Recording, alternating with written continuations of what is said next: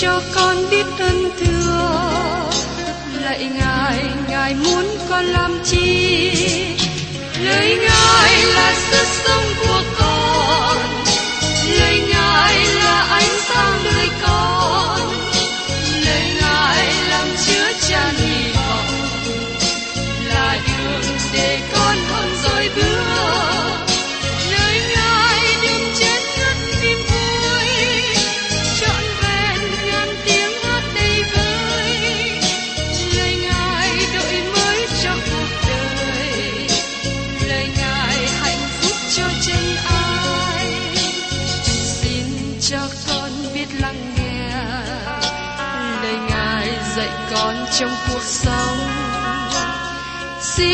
cho con biết lắng nghe.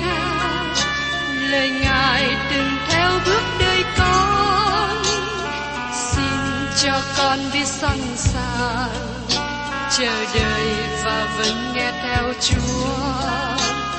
Xin cho con biết sẵn sàng thực hành lời chúa đã truyền ban Hân hoan chào mừng quý vị đến nghe chương trình Tìm hiểu Thánh Kinh.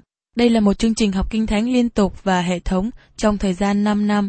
Chúng ta sẽ lần lượt khảo sát từ sáng thế ký cho đến khải huyền.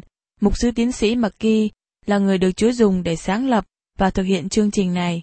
Ông tin rằng lời của Đức Chúa Trời có khả năng đáp ứng mọi nhu cầu cho tất cả mọi người trên thế giới, không phân biệt chủng tộc, văn hóa, trình độ tuổi tác hay phái tính. Ước mong quý vị theo dõi liên tục và giới thiệu cho thân nhân bạn hữu cùng đón nghe. Kính chào quý vị và các bạn. Trong chương trình tìm hiểu Thánh Kinh hôm nay, chúng ta đến sách Esai đoạn 47 và 48. Đây là lần thứ ba trong sách tiên tri Esai chúng ta có lời dự ngôn về những ngày đen tối của Babylon. Trước đây được nói ở trong đoạn 13 và 14 và đoạn 21. Cũng có những lời nói về sự sụp đổ của Babylon trong đoạn 46, mà nó mở ra với sự đón phạt của Đức Chúa Trời trên hình tượng. Thời điểm mà đề tài Babylon được nói ra trong khi Babylon còn là một thành nhỏ, ở một nước không quan trọng. Nó được nói vào khoảng hơn một thế kỷ trước khi nó trở nên quyền lực của thế giới. Nó được hiện hữu từ những ngày của tháp bê bên và có ảnh hưởng trên tôn giáo thế giới. Babylon là đầu não và là mẹ của tất cả hình tượng. Tất cả những sách tiên tri trong cựu ước nói nhiều về sự sai xưa và hình tượng. Và đó là hai điều đem đến sự sụp đổ của một quốc gia. Có một ý nghĩa thuộc linh cho chúng ta trong thời hiện nay, là những người không có mối quan hệ nào với Babylon của quá khứ và tương lai. Babylon của quá khứ giờ đây nằm dưới đống gạch vụn quan tàn bởi sự đón phạt. Sự vinh hiển của nó nằm dưới bụi đất trong nhiều thế kỷ qua. Chúng ta có thể thấy khuynh hướng của Babylon ngày nay trong lĩnh vực chính trị. Tháp Ba Bên là một nơi gom tóm quyền lực của thế giới, mà nó ở dưới sự cai trị của một vua độc tài, là người chống nghịch với Đấng Christ. Ngày nay, chúng ta thấy nhiều phong trào mậu dịch xuyên qua ranh giới của quốc gia. Chúng ta cũng thấy nhiều tổ chức thế giới kết hiệp tôn giáo lại với nhau, mà đây là hình ảnh biểu tượng về Babylon cổ. Bây giờ mời các bạn cùng tìm hiểu đến phần thứ nhất, sự suy toàn của Babylon, ở trong sách Esai, đoạn 47, câu 1. Hỡi con gái đồng trinh của Babylon, hãy xuống ngồi trong bụi đất. Hỡi con gái người canh đê, hãy ngồi dưới đất, ngươi chẳng có ngôi nữa. Vì từ nay về sau, ngươi sẽ không được xưng là dịu dàng, yếu điệu nữa đâu. Hãy xuống, là mạng lệnh của Đức Chúa Trời đến với Babylon, giống như con chó được kêu gọi vâng lời người chủ, ngồi xuống. Đó là phương cách mà Đức Chúa Trời nói với thế giới quyền lực Babylon khi thì giờ đến, nó sẽ bị kéo xuống thấp. Đó cũng là cách mà Chúa Giêsu đối diện với trận bão ở biển hồ Galilee. Khi Chúa Giêsu nói với sóng gió, hãy im đi, thì nó yên. giống như lời của người chủ nói với con chó. Đây là ý tưởng mà Esai đang nói tại đây. Babylon được gọi là gái đồng trinh bởi vì nó chưa bị bắt bởi kẻ thù. Babylon đang đi đến vị thế quyền lực, dầu rằng nó có một lịch sử từ xa xưa trở về với thời kỳ của Nimrod ở trong sáng thế ký đoạn 10, câu 8 câu 10 và thời kỳ của tháp Ba Bên trong sáng thế ký đoạn 11. Esai nói tiên tri về sự nhục nhã lớn của Babylon. Mời các bạn xem tiếp ở trong Esai đoạn 47, câu 2 đến câu 3. Hãy lấy cối xay mà xay bột, hãy bỏ lúc, vén giặt áo đi, để trần chân đặng lội qua sông. Sự lõ lồ của ngươi phải tỏ ra, sự sỉ nhục ngươi sẽ bị thấy. Ta sẽ làm sự báo cù, không chừa ai hết.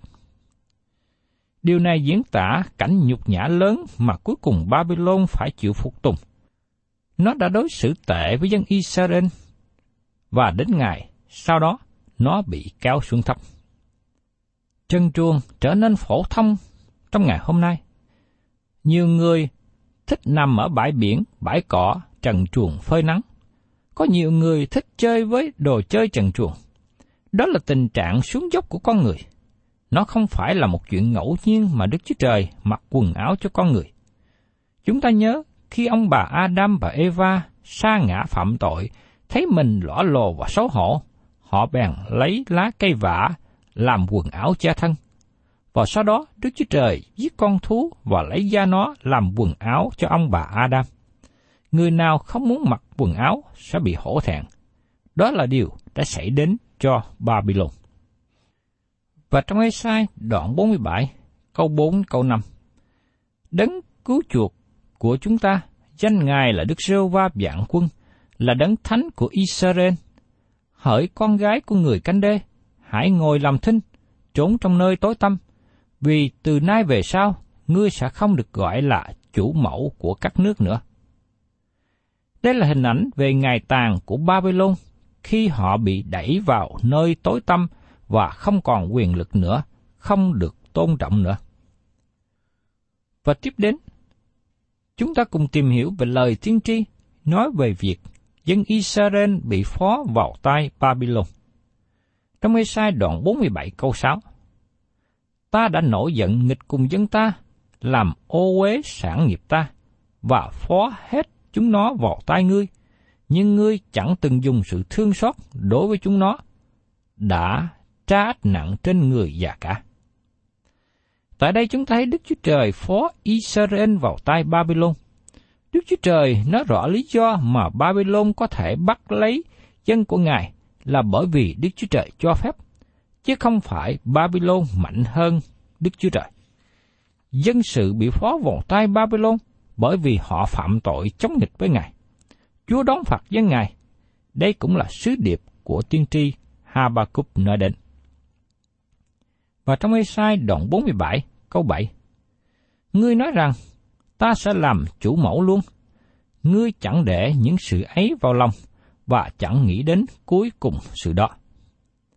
Sự đón phạt của Đức Chúa Trời với dân Ngài làm cho Babylon hiểu sai lệch. Họ nghĩ rằng bởi quyền năng và sức mạnh của họ mà dân Israel bị bắt làm phu tù. Và trong mê sai đoạn 47, câu 8 câu 9, Hỡi người sung sướng ở yên ổn, bụng bảo dạ rằng, ta đây, ngoài ta chẳng còn ai, ta sẽ chẳng quá bùa, chẳng biết mất con cái là gì. Này, bây giờ hãy nghe đây. Cùng trong một giây phút, trong một ngày, hai nạn ấy là sự mất con cái và sự quá bùa sẽ xảy đến cho ngươi. Nạn ấy sẽ đến đầy đủ trên ngươi khi ngươi làm tà thuật rất nhiều và có lắm quyền của phụ chú. Thưa các bạn, Babylon rất là ngạo mạn lên mình, không để ý đến ai, không tin rằng họ bị sụp đổ. Vua Nebuchadnezzar của Babylon khi nhìn các thành phố lớn và lâu đài tốt đẹp và sự vinh hiển của Babylon, ông nói rằng, đây là Babylon lớn mà ta đã xây dựng nên. Nebuchadnezzar không nhường sự vinh hiển cho Đức Chúa Trời. Vì thế Đức Chúa Trời đã phạt ông ở ngoài đồng và ăn cỏ như bò.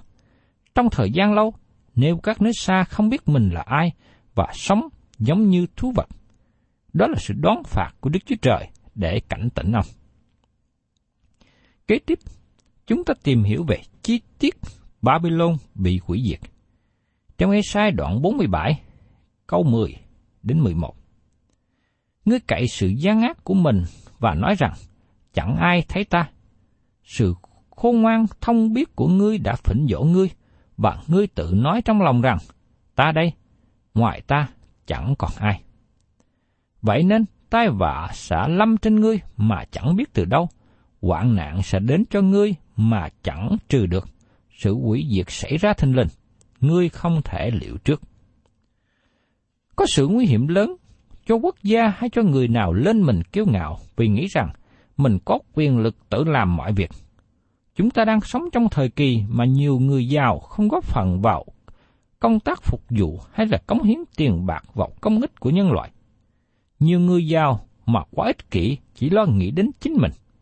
Đức Chúa Trời chỉ những điều đó ra. Ngài thấy hết mọi sự. Ngài sẽ đón phạt như Ngài đã đón phạt Babylon trước đây. Babylon chỉ nghĩ đến mình, kiêu ngạo, chống nghịch với Đức Chúa Trời, cho nên nó bị Đức Chúa Trời giáng họa và bị tiêu diệt một cách bất ngờ bởi người Medi và người Ba Tư.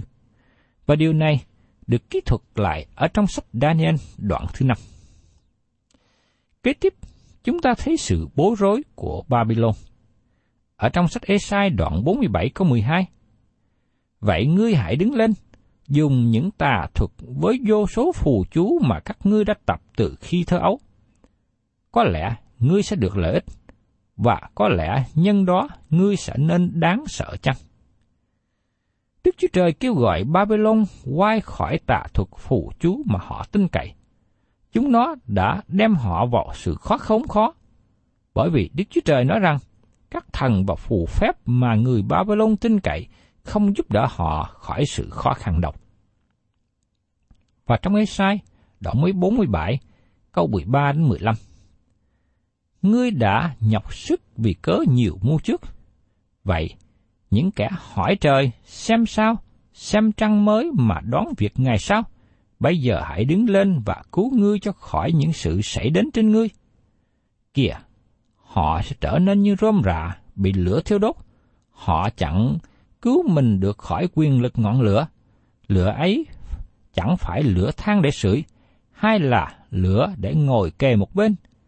Kìa, những sự mà ngươi đã làm khó nhọc thì đã trở nên như vậy. Những kẻ buôn bán với người từ thở nhỏ, ai về chỗ nấy, chẳng ai đến cứu người hết. Sự lộn xộn là đặc tính của Babylon.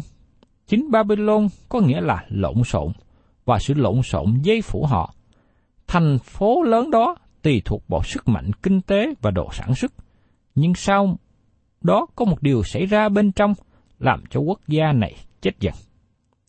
Ngày nay chúng ta sống trong quốc gia tùy thuộc vào nền vào nền kinh tế, nhưng chúng ta cũng có nhiều vấn đề khó khăn về đạo đức khi mà quốc gia đi xa cách Đức Chúa Trời hằng sống và chân thật.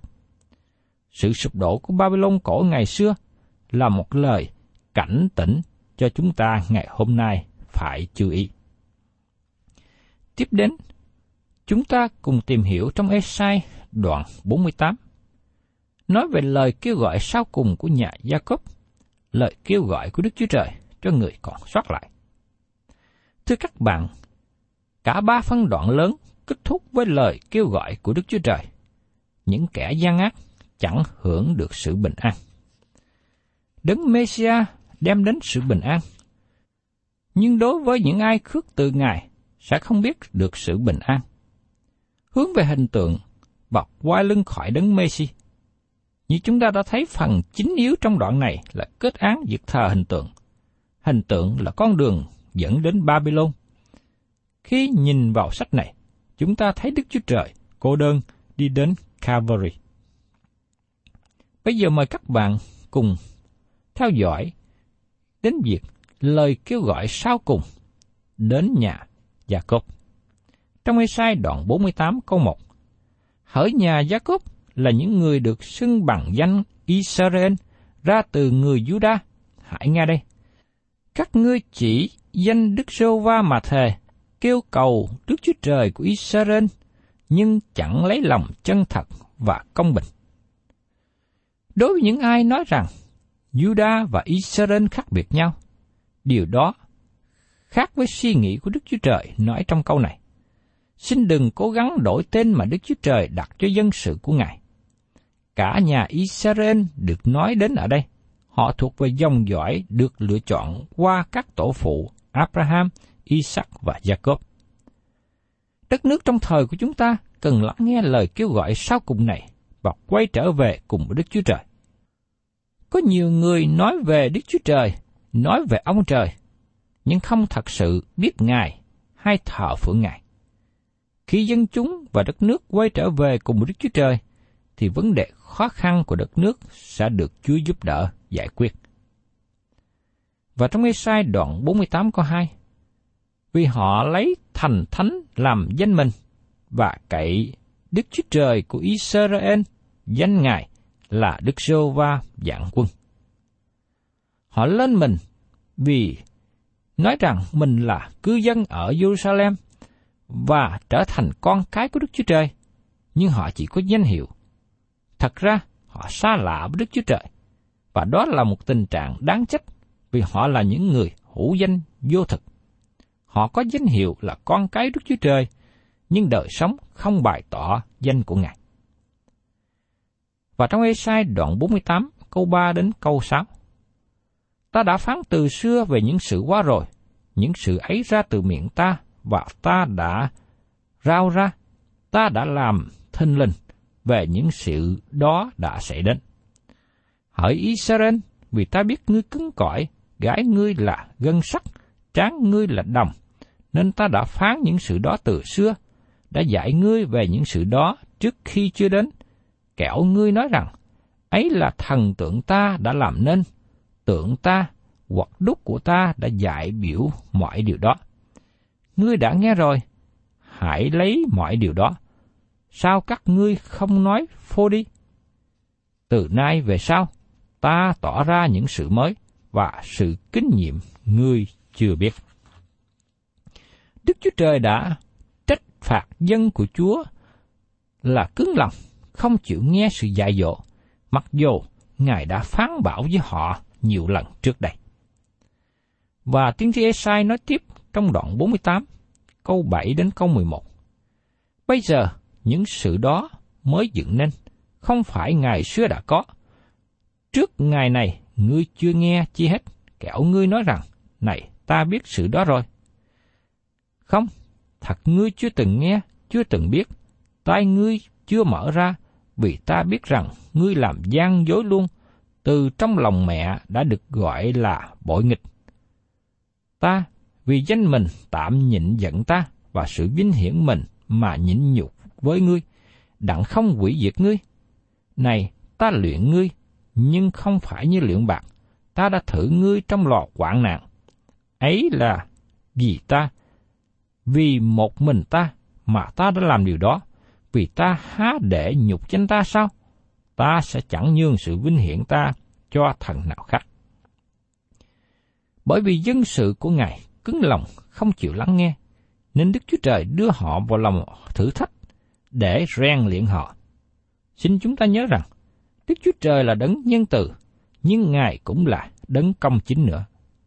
Sau những thời gian, sau những lời khuyên bảo của Chúa mà dân sự Ngài không nghe, Ngài sẽ đưa họ trong lò thử thách. Ngài thực hiện sự công chính để cảnh tỉnh họ, để khuyến cáo họ, để sửa dạy họ, hầu đem họ trở về. Và lời kêu gọi của Đức Chúa Trời đối với những người còn sót lại. Ở trong sách tiên tri Esai đoạn 48, câu 12 đến 14. Hỡi Jacob và ngươi, Israel ta đã gọi, hãy nghe lời ta. Ta là đấng đó, ta là đầu tiên và cũng là cuối cùng. Tai ta đã lập nền đất, tai hữu ta đã dương các tường trời. Ta gọi đến, trời đất đều đứng lên. Các ngươi hãy nhóm lại hết thảy và hãy nghe. Trong vòng nọ, có ai rao ra những sự này không? Người mà được sêu va yêu sẽ làm điều đẹp ý Ngài, nghịch cùng Babylon và cánh tay Ngài giá lên nghịch cùng người canh đề Đức Chúa Trời khẩn thiết kêu gọi dân Ngài lắng nghe lời Ngài. Hình như Đức Chúa Trời không còn giảng cho quốc gia Israel, nhưng lời của Ngài được nói đến những người còn sót lại. Và trong Ê-sai đoạn 48 câu 15 và 16 nói tiếp, Ta, chính ta đã phán và đã gọi người, ta đã khiến người đến, người sẽ làm thạnh vượng đường lối mình. Các ngươi hãy đến gần ta, và nghe điều này. Từ lúc ban đầu ta chưa từng nói cách kính dấu, vừa lúc có sự ấy, ta đã ở đó rồi. Và bây giờ Chúa giê va và thần của Ngài sai ta đến. Đây là tấm lòng của Đức Chúa Trời tỏ bài ra cùng chân Ngài. Tiên tri Esai trở thành sứ giả của Đức Chúa Trời. Ông đã kêu gọi dân chúng lắng nghe Ngài, cũng như ngày nay chúng đã được kêu gọi lắng nghe Chúa Giêsu Christ. Đức Chúa Trời không có ban phước cho dân Israel cách đầy trọn như lời Ngài đã hứa. Cũng như các bạn và tôi không nhận được nhiều phước hạnh từ Đức Chúa Trời như Ngài muốn ban cho chúng ta. Đó là do lỗi của ai? Có phải là lỗi của Chúa không? Không phải. Nó là do lỗi của dân Israel. Nó là do lỗi của các bạn và tôi. Và trong Ê-sai đoạn 48, câu 17 đến 19. Đức giê va đấng cứu chuộc ngươi là đấng thánh của Israel phán như vậy. Ta là Đức giê va Đức Chúa Trời ngươi là đấng dạy cho ngươi lợi ích và dắt ngươi trong con đường ngươi phải đi. Thang ôi, ước gì ngươi để ý đến các điều răng ta, thì sự bình an ngươi như sông và sự công bình ngươi như sóng biển, dòng dõi ngươi như cát, hoa trái của một ruột già ngươi như sạn, danh ngươi chẳng bị diệt bị xóa trước mặt ta. Rất tiếc là dân sự của Đức Chúa Trời không lắng nghe làm theo lời của Ngài, vì thế họ không thể làm sáng danh Ngài và đời sống của họ không được thịnh vượng.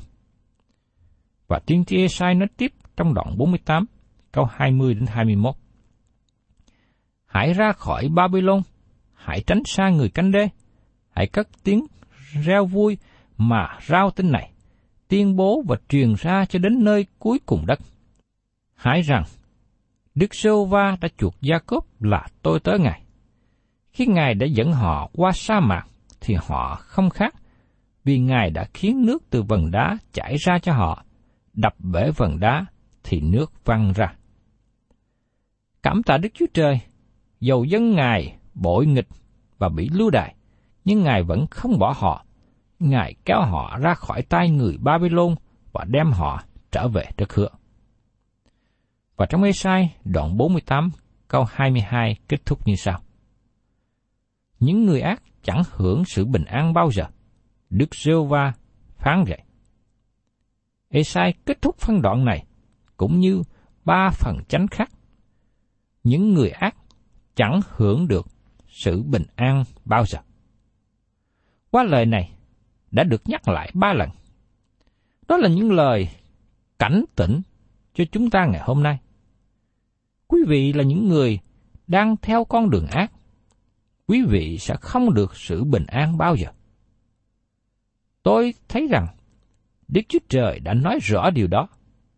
Lời nói này, để mong cảnh giác chúng ta là những người đang đi theo con đường ác.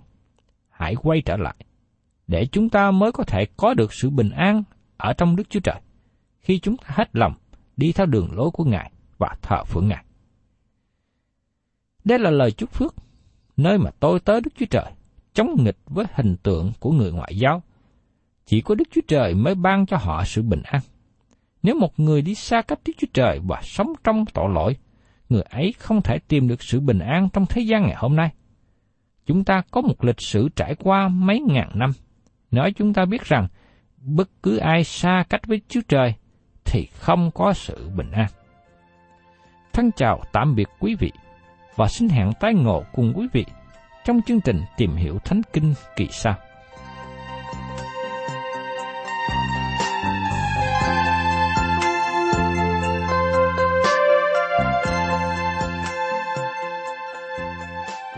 Cảm ơn quý vị đã đón nghe chương trình Tìm hiểu Thánh Kinh. Nếu quý vị muốn có loạt bài này, xin liên lạc với chúng tôi theo địa chỉ sẽ được đọc vào cuối chương trình. Kính chào quý thính giả.